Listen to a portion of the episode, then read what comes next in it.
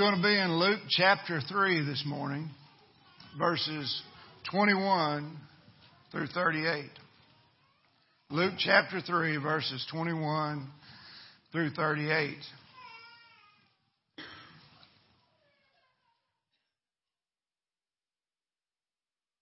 I'm going to start a little different than I normally do. The title of, of this message, I'm going to call it Numbered with the Transgressors numbered with the transgressors. And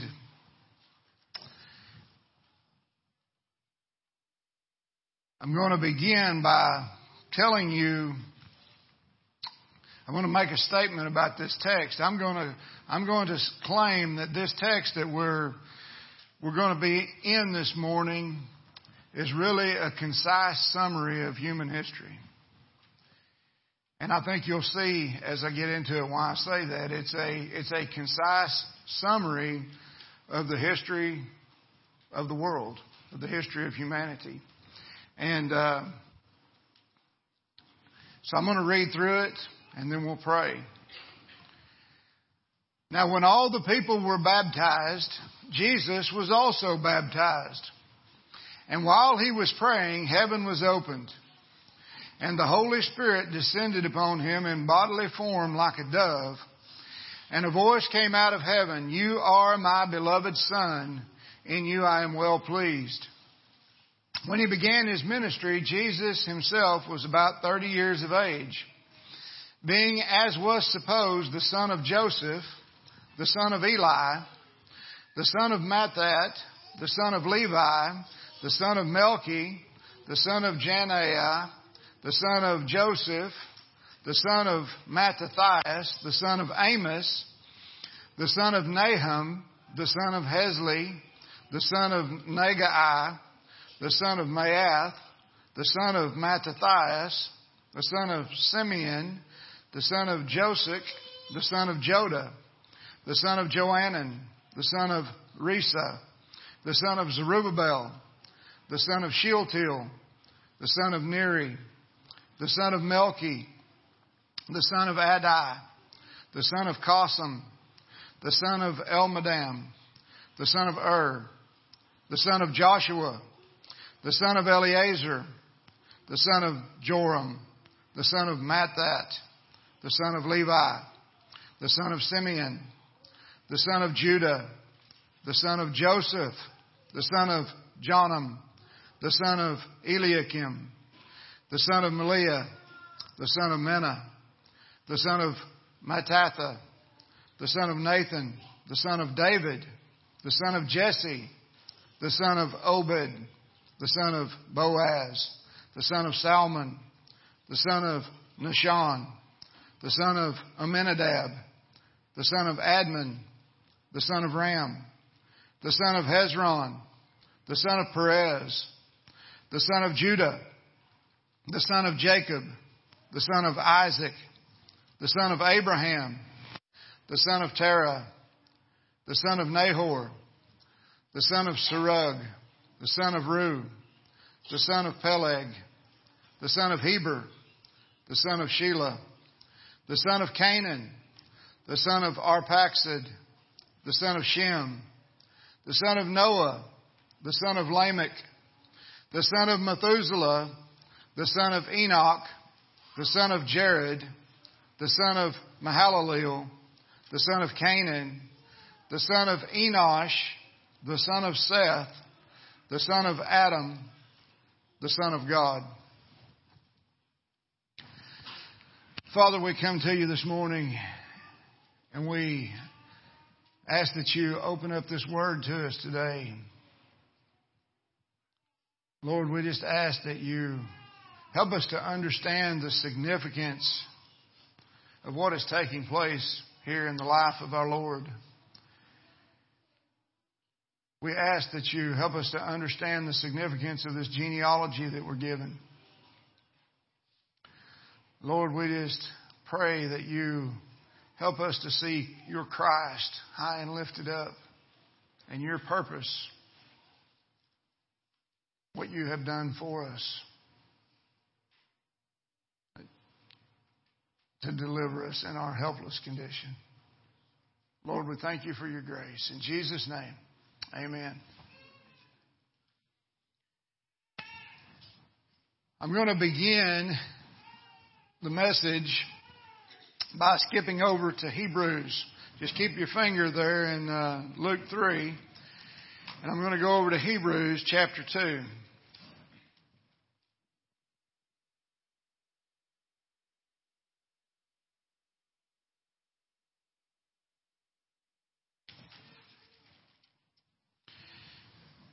We believe here that Scripture interprets Scripture, so this is not really an unusual thing to do. I'm going to go to Hebrews chapter 2 and read verses 9 through 18. But we do see him who was made for a little while lower than the angels, namely Jesus, because of the suffering of death, crowned with glory and honor, so that by the grace of God he might taste death for everyone. For it was fitting for him, for whom are all things, and through whom are all things, in bringing many sons to glory, to perfect the author of their salvation through sufferings.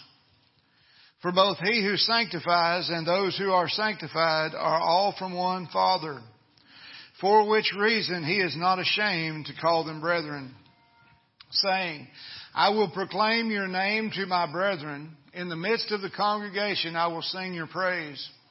And again, I will put my trust in him. And again, behold, I and the children whom God has given me.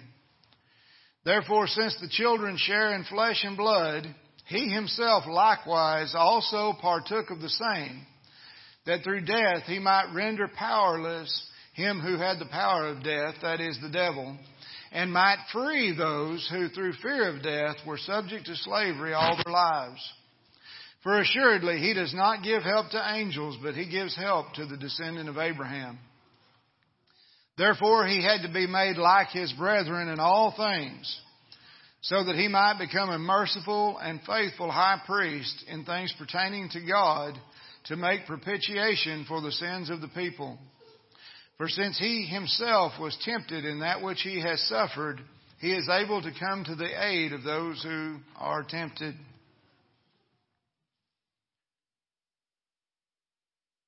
I'm going to reread verse 21 of Luke 3. Now, when all the people were baptized, Jesus was also baptized. And while he was praying, heaven was opened. When all the, all the people were baptized, Jesus was also baptized. Now, I have done a lot of study and meditating on this this week. I've listened to some really good sermons. And uh, I have so much in my head and in my heart about this that I covet your prayers that you help me to, or that the Lord help me, the Holy Spirit help me to, to bring this out in a way that, that we see the glory in this. If you think about this text at all, you read this, you know, we read these things and we skip over them all the time because Luke states this pretty matter of factly. He states it pretty matter of factly. Now, when all the people were baptized, Jesus was also baptized. And you can read that and you can just go right on.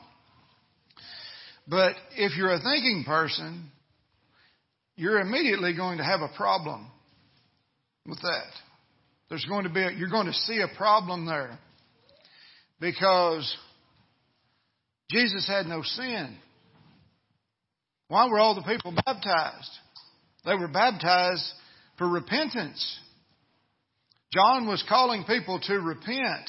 And the baptism, John's baptism was not a, it, it was not like, okay, you come out here and get baptized and then now you're saved. No. His, his baptism was you come out here and repent. Hear this word, repent of your sin, put it down, lay it aside, and trust in God's provision. And this baptism is an outward display of that. It's your proclamation that yes, I am repenting. I am putting away my sins. Well, Jesus had no sin. He had no need of repentance, but he humbled himself to receive John's baptism of repentance. John's baptism was not Christian baptism. It was not. There are some who try to say that it is. There are some are some that will even say that it is a link. um, some of our Presbyterian brothers who are misinformed about baptism would say that um, John's baptism is a link between the Old Testament circumcision and then Christian baptism. That's not what it is. Christian baptism does involve repentance, and it does involve um, turning from sin and turning to God and publicly declaring that that's what you're doing. It's part of it, but Christian baptism goes much deeper than that. It goes much deeper than that. Um, Christian baptism is a burial. It's a burial. John's baptism was a washing. We're going out here and we're washing and we're being submerged, we're being immersed, but we're doing that as a symbol of our repentance. But Christian baptism is actually a burial. We have died and our life is hidden with Christ in God. Colossians 3 3. The old man who was seated on the throne of our life has been crucified and he's been buried. For I have been crucified with Christ and it is no longer I who live, but Christ lives in me. And the life that I now live, I live by faith in the Son of God who loved me and gave himself for me. This is why immersion is important. This is why a sprinkling is not a burial. That's not a burial.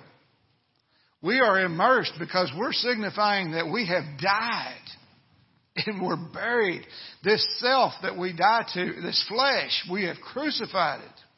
And we're burying that thing. That thing is buried with Christ. I'm going to flip over to Romans 6. And I'm going to read verses 3 through 11. This is talking about Christian baptism. Do you not know that all of us who have been baptized into Christ Jesus have been baptized into His repentance? That's not what it says, is it? We've been baptized into His death. It's a death. And therefore we have been buried with him through baptism into death. So that as Christ was raised from the dead through the glory of the Father, so we too might walk in newness of life. For if we become united with him in the likeness of his death, certainly we shall also be in the likeness of his resurrection. Knowing this, that our old self was crucified with him in order that our body of sin might be done away with so that we would no longer be slaves to sin. For he who has died is freed from sin. Now if we have died with Christ, we believe that we shall also live with him. Knowing that Christ, having been raised from the dead, is never to die again, death no longer is master over him.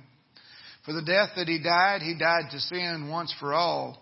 But the life that he lives, he lives to God. Even so, consider yourselves to be dead to sin, but alive to God in Christ Jesus.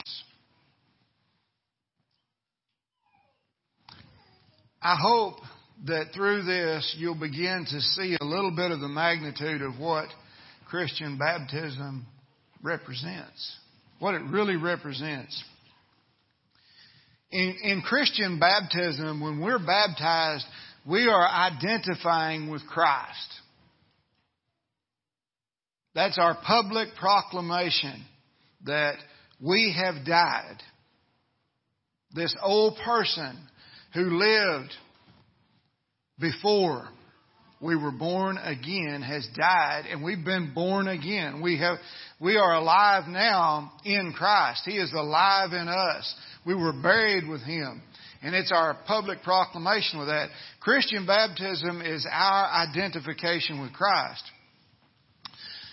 When Jesus received John's baptism, he was identifying with us. That's what he was doing. He was identifying with us. Isaiah 53:12 tells us that he was numbered with the transgressors. He was numbered with the transgressors. That doesn't just mean that he was convicted along with some other guys and, and, and executed.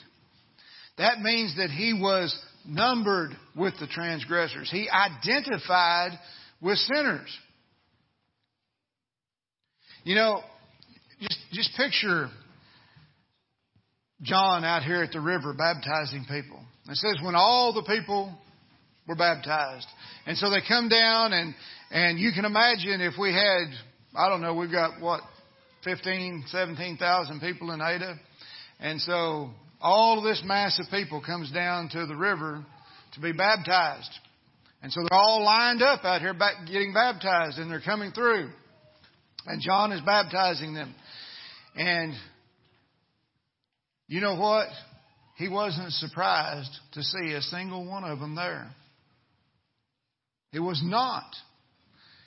We would say, well, he had, uh, we have uh, uh, John from uh, from uh, Bethel, and yeah, he's a adulterer and at heart, and and he's here to repent of that sin. Or we've got Nathaniel um, from Galilee, and he's here, and he's a he's a drunk, but he's here to repent. Or we've got Matthew the tax collector, and he's been stealing from people, and he's here to repent. He's here to be baptized and put away sin. John wasn't surprised by any of that because all have sinned. All of us are sinners. But how did he react when Jesus came into the water? The line is moving along and all of a sudden John looks up and here's Jesus. How did he react? Well, let's look at Matthew 3:14. This text that we're in in Luke doesn't give us John's reaction, but Matthew does. In Matthew 3:14.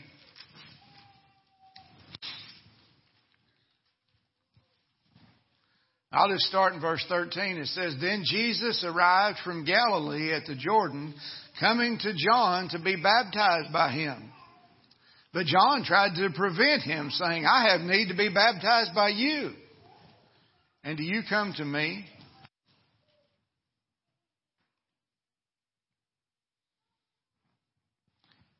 Imagine the incongruity. Incongruity means that something is just doesn't fit. It doesn't fit. It's incongruous. It doesn't line up. And that's what happened in John's mind when he looked up and saw Jesus there. Because here's a guy that doesn't need to repent. But he's here for this baptism of repentance. It's incongruous. This is a sinner's baptism. And here's a, here's the only one that's not a sinner. And he's here to receive this baptism.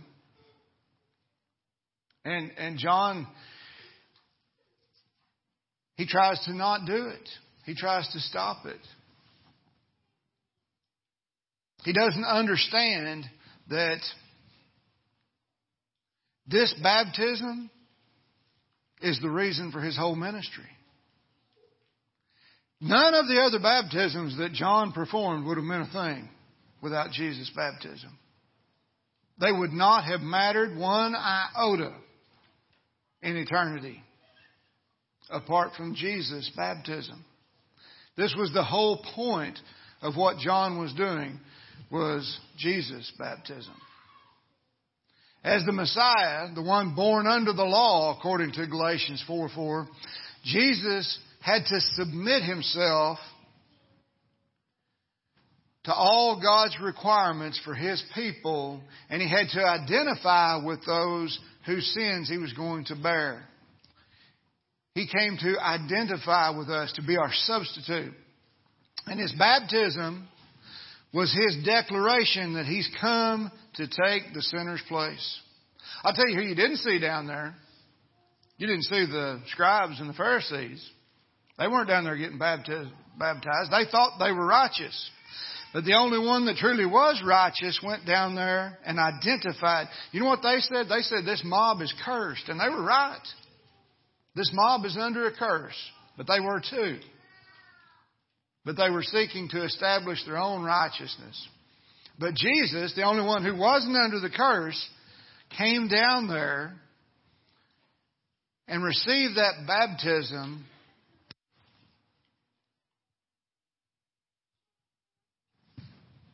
and identified with us. So let's uh, let's kind of set the stage for this. You know, we this is one of the this is one of the proof texts that people use for the doctrine of the Trinity. Um, because it's very clear when, whenever you, you see this text, you have the Son, Jesus, you have the Father speaking from heaven, and you have the Holy Spirit descending. And you very distinctly see all three persons. Well, I want to read you something from John chapter 1, and then I'm going to go to Genesis chapter 1. You don't have to turn there because I'm just going to be very brief. But in John chapter 1, it says, In the beginning was the Word, Jesus, and the Word was with God, and the Word was God. He was in the beginning with God. All things came into being through Him. So the Son is the Creator. He is the one who brought all things into being. God the Father initiates creation. The Word, He spoke and it was. The Word, the Son, is the agent of creation and the Son brings things into being through the power of the Spirit. We go back to Genesis 1.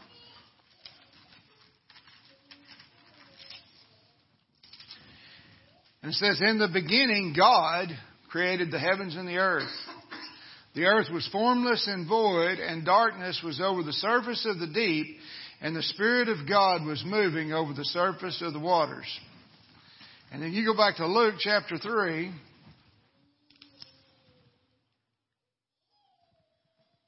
And that's the creation. That's in the beginning. That's the beginning of creation. What we have at the beginning of Jesus' ministry here at his baptism is we have the beginning of the new creation.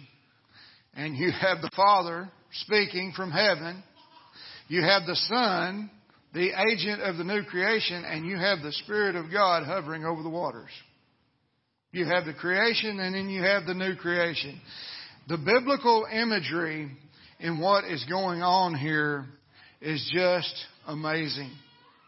And it, it, if you can get a grasp on this, you can see how the Bible, from beginning to end, history from beginning to end, is all about Jesus. This three year period in Jesus' life, this ministry, this is the point of everything. This is the point of all of history. And this is the beginning of the central, most important thing in history Jesus' ministry and what he accomplished in it. And it says, while he was praying, while he was praying, Jesus is our example in prayer. He's always praying. He's always praying. And you, you know, I don't know if, if you've noticed this or not, but it's easy for me to pray when I feel communion with God. When I feel like I am in communion with God, when I feel like I am near to God, it's easy to pray. When I feel like I'm distant from God, when I feel like the heavens are closed, you know, it's kind of a self-fulfilling thing. Either way, the closer you feel to God, the more you want to talk to Him. The farther you feel from God, the less you want to talk to Him. And Jesus was always talking to His Father. He had perfect communion with His Father. Um, the Puritan Matthew Henry commented on this text. He said, What was promised to Christ, he must obtain by prayer. And in doing that, he sets the example for us. Um, listen to what the Father says to the Son in Psalm chapter 2.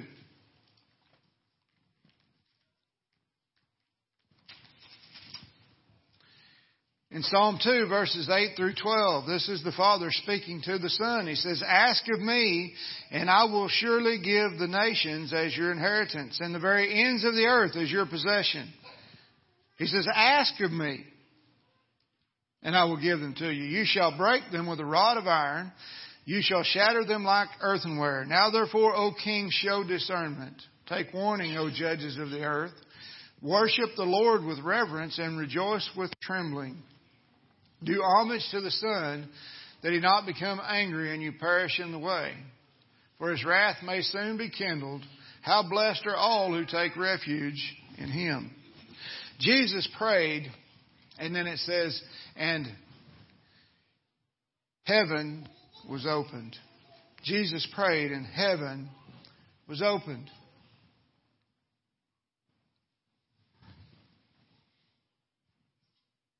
When Adam sinned, heaven was closed.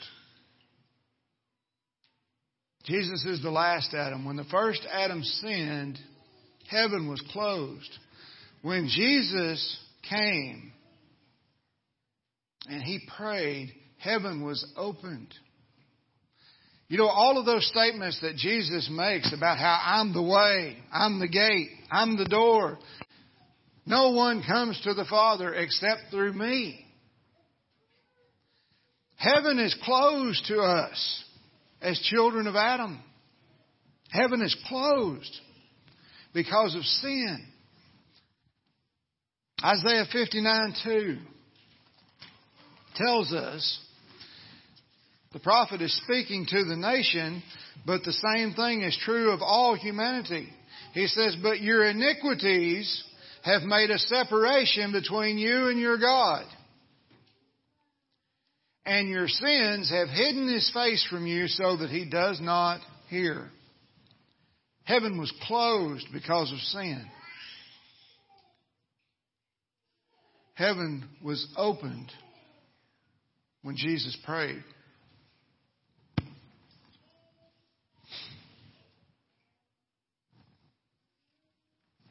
And through what Jesus did, through his life, through his death, heaven is open to those who are in him. And this is why we pray in Jesus' name. And this is why we only pray in Jesus' name. The only way we can approach the Father is through the Son, the one with whom he is well pleased. He's opened heaven for his people. And that's why he tells us in Matthew 7 7, he says, Knock and it shall be open to you. We can knock, we can ask, we can seek now because Jesus came and he identified with us. Everything that we have as Christians, every blessing, every good thing that comes to us, as a result of being in Christ, we have, because of what we see here in Luke chapter 3, that He came and He was numbered with the transgressors. He came and He identified with us. In verse 22, it says, And the Holy Spirit descended upon him in bodily form like a dove. Now, this does not mean that Jesus wasn't filled with the Holy Spirit before this. That's not what it's telling us. People, there are, there are some, some false doctrines that would say Jesus was just a man, see? And he comes out here and he's baptized and here comes the Holy Spirit and now he's the Messiah. Jesus was the Messiah before this. He was 100% man. He was 100% God. He was God the Son, and He was the Son of God before this. And the Holy Spirit proceeds forth from both the Father and from the Son. This was not an anointing. It was a visible demonstration of fact. See, this wasn't for Jesus. This was for the witnesses. This was for all to see, for everybody watching, men, angels, devils. This was just a visible demonstration of the fact that Jesus was the anointed one. It wasn't an anointing. This was the demonstration of the fact that Jesus was the one who possessed the Spirit without measure. This is why the Holy Spirit appeared visibly and bodily was to testify beyond any shadow of a doubt that Jesus is the Christ. This is the Christ. It's also a testimony of the Trinity as we were just looking at a while ago. The Holy Spirit is not just some spiritual force. That's another reason why He appeared physically and bodily. The Holy Spirit is not the force. For all you Star Wars fans, the Holy Spirit is a person with substance and form a real person. And then a voice came out of heaven You are my beloved Son. In you I am well pleased. You know, the Holy Spirit testified to Jesus being the Messiah by visibly descending on him in bodily form. The Father testified to Jesus being the Messiah by audibly, audibly announcing sonship from heaven. So you have the Holy Spirit testifying and the Father testifying. And this was fulfillment of Old Testament witness. 2 Samuel 7:14 says, "I will be a father to him, and he will be a son to me." The Father speaking of the Son of Jesus. In Psalm 89:27 he says, "I also shall make him my firstborn." Isaiah 42:1 says, "Behold my servant whom I uphold, my chosen one in whom my soul delights. I put my spirit upon him; he will bring forth justice to the nations." So what's going on here at Jesus' baptism? He's identifying with us and he's beginning officially, formally, his earthly ministry. And what does his earthly ministry consist of? We're seeing it. All of Jesus' ministry is summed up in what is going on here. He is identifying with us. And he is being numbered with the transgressors. He's coming down here and he's taking our sin upon himself. Um, you know, Jesus' ministry began with baptism and it ended with baptism, his earthly ministry. He referred to his death as his baptism.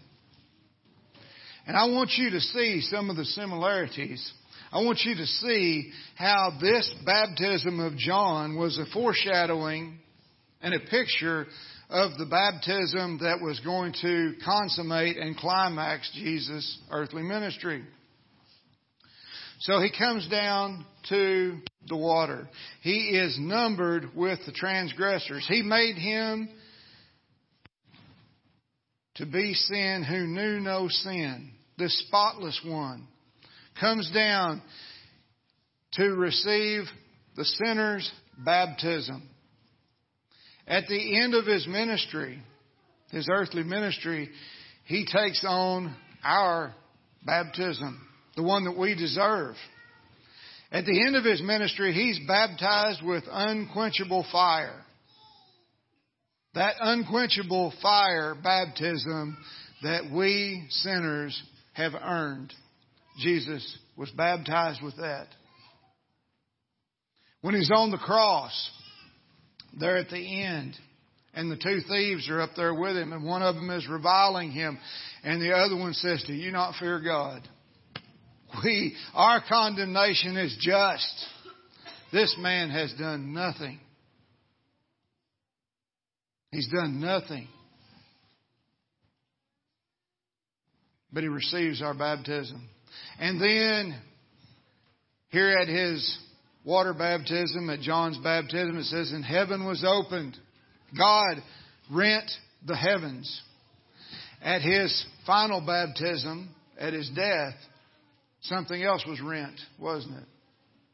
The veil that separated, symbolically separated God and man was rent from top to bottom. Symbolic of God rending the heavens and us coming into His presence because Christ identified with us. That's the imagery. And then He comes up out of the water and the voice of the Father says, You are my beloved Son. In you I am well pleased. Now listen to Romans 1.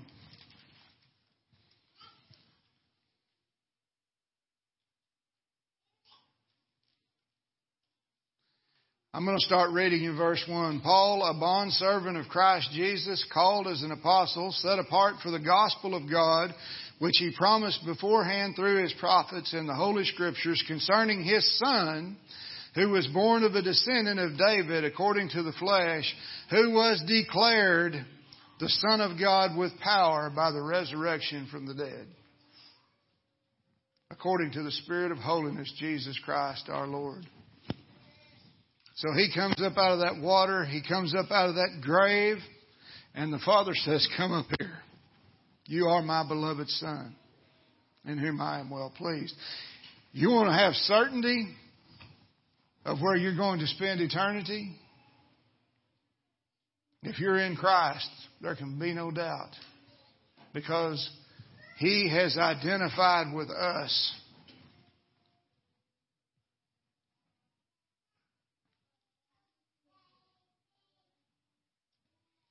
Verse 23 says, When he began his ministry, Jesus himself was about 30 years of age, being, as was supposed, the son of Joseph, the son of Eli. About 30 years of age. Joseph, who was the type of Christ, was 30 years old when he stood before Pharaoh and began his ministry. He was a minister in the courts of Egypt. He began his ministry and he was a deliverer. Joseph stood before Pharaoh and he began his ministry at 30 years old. And he wasn't only the deliverer of Israel, of his own people, but he delivered the people of Egypt as well. Hmm. That's interesting, isn't it? That's in Genesis 41 46. The Levitical priest would enter into full service in the tabernacle and later the temple at age 30. That's in Numbers chapter 4 verse 3. The prophet Ezekiel was called to ministry in his 30th year. That's in Ezekiel 1 1. David was 30 years old when he became king over Israel. 2 Samuel 5 4. So, what's the point? Is there something special about 30? Well, here's the point. These are all offices and Jesus is the absolute eternal fulfillment of each one of these offices. They're all shadows of Jesus. That's, see, it's like the baptism of John. It's a shadow of the real baptism. And the only thing that makes it mean anything at all is that baptism of Jesus when he was baptized not in water but unquenchable fire. And all of these examples that took on their office at 30 years old, Jesus is the fulfillment of each one. Like Joseph, he's our deliverer. He delivers his people. Like Ezekiel, he's our prophet. He's our great high priest. He is the fulfillment of the Levitical priesthood. He is the priest. He's the one that makes the whole thing obsolete. The perfect has come. The shadow is no longer necessary. And He is our eternal King. He is King. He's not waiting to be King. He is King. And then it, Luke says, as was supposed, the son of Joseph, the son of Eli. Well, legally, Joseph was considered to be Jesus' father. Legally. Because he married Mary. Of course, you know all of the the controversy surrounding that and uh, what the religious people thought in the day and what they would say as a slur and a slander. Um, but Mary was, Jesus was conceived by the Holy Spirit. But as was supposed, according to polite society, everybody just kind of went along with it. As was supposed, legally, Joseph would have been considered Jesus' father. And in Matthew, Matthew gives Joseph's genealogy, beginning with Abraham and going through Joseph. But Matthew's purpose is different than Luke's. Matthew's purpose was to show that Jesus was the Davidic king and that he was the descendant of Abraham, the one in whom all the families of the earth would be blessed. That was Matthew's purpose. Luke's got a different purpose. Luke's purpose is to show Christ as the last Adam. That's what he's doing. He's showing us that Jesus is the seed of the woman who will crush the serpent's head. So he begins with Eli or Heli instead of with Joseph's father.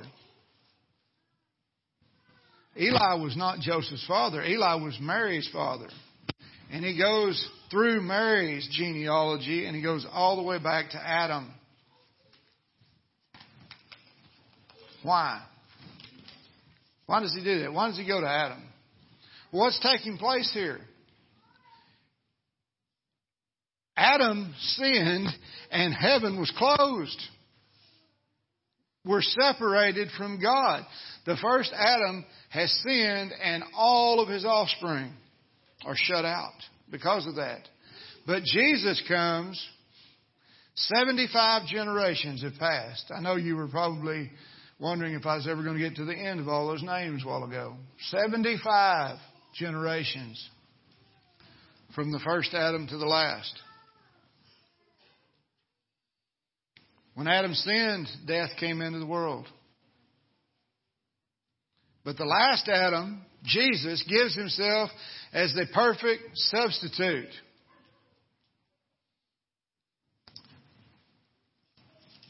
I'm going to go over to Romans 5 for a second.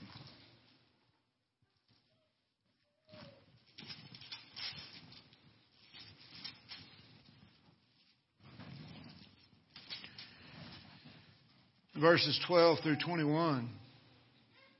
Therefore, just as through one man sin entered into the world, and death through sin, and so death spread to all men because all sinned.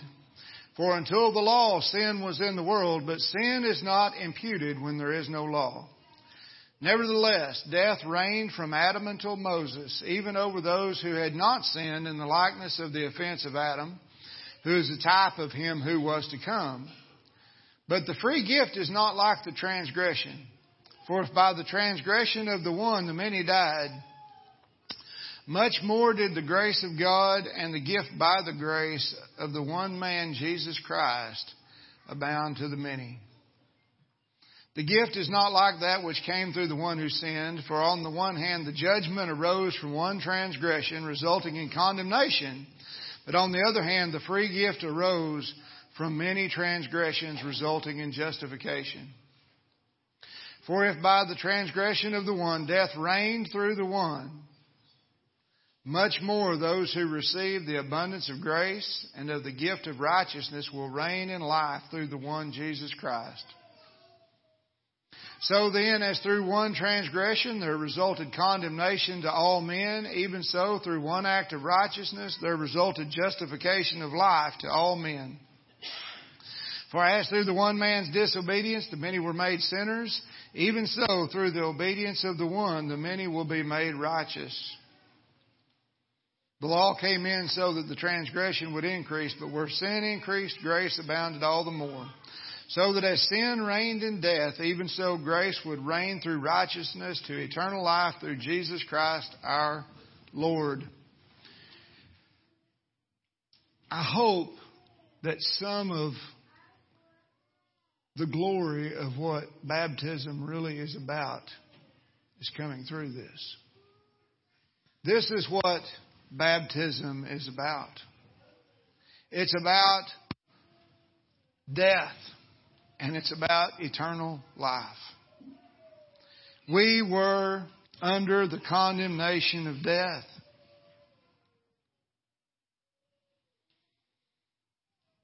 But Jesus came. And Jesus identified with us. Let me, I'm going to go back to Isaiah 53. I quoted briefly from there a while ago, but I want to read you. There are some books in the Bible that, some chapters, Romans 8 and Isaiah 53, Ephesians 1 and 2. I mean, there are just certain places that you go in Scripture that that are mountaintops.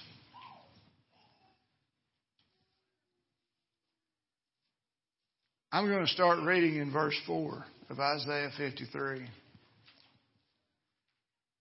I, am wanting you to see the glory of baptism, the glory of Jesus' baptism is his identification with us. Him being numbered with the transgressors when he had no transgression. Surely our griefs he himself bore, and our sorrows he carried. Yet we ourselves esteemed him stricken, smitten of God, and afflicted. But he was pierced through for our transgressions. See, he didn't have any of his own. He was crushed for our iniquities. The chastening for our well being fell upon him and by his scourging we are healed. All of us, like sheep, have gone astray. Each of us has turned to his own way. But the Lord has caused the iniquity of us all to fall on him. He made him to be sin who knew no sin. That's how he identified with us. He was oppressed and he was afflicted, yet he did not open his mouth like a lamb that is led to slaughter. Like a sheep that is silent before his shearers, so he did not open his mouth. By oppression and judgment he was taken away. And as for his generation, who considered that he was cut off out of the land of the living for the transgression of my people to whom the stroke was due. So that baptism was ours. That baptism was ours. That baptism of unquenchable fire that none of us who are in Christ will go undergo is because we have undergone it in Christ. We were baptized into His death. We were immersed in Christ and He took that stroke that was due us. His grave was assigned with wicked men, yet He was with a rich man in His death because he had done no violence, nor was there any deceit in his mouth. But the Lord was pleased to crush him, putting him to grief if he would render himself as a guilt offering. He will see his offspring. He will prolong his days, and the good pleasure of the Lord will prosper in his hand. As a result of the anguish of his soul, he will see it and be satisfied. By his knowledge, the righteous one, my servant, will justify the many as he will bear their iniquities. Therefore, I will allot him a portion with the great, and he will divide the booty with the strong. You know what the booty is that he's dividing? The portion that he's allotted? You are, if you're in Christ. You are. And why? Why is he won that portion, that booty? Because he was numbered with the transgressors. Paul talked about how he mentioned briefly in the beginning of the, the equipping hour today that one of the ways that God destroys his enemies is by making them no longer enemies. That's the way he brings glory to himself is because he came and he changes your heart. You transgressor, you who were totally and eternally separated from him because of your sin and your iniquity. But he came and he came down into the water with you. And he identified with you in your sin. And then he went through your baptism. And he bore it on your behalf. No baptism means anything apart from that. He bore the sin of many and he interceded for the transgressors, and that's why we can be reconciled to God in him. Let's pray. Father, we thank you for this glorious truth. Lord, we thank you for what you have done. It's all done. And we are the recipients of this grace, of this mercy. Thank you for taking our baptism upon yourself and identifying with us so that we can identify with you. That's the only thing that makes it possible. Lord, we thank you for your grace. In Jesus' name, amen.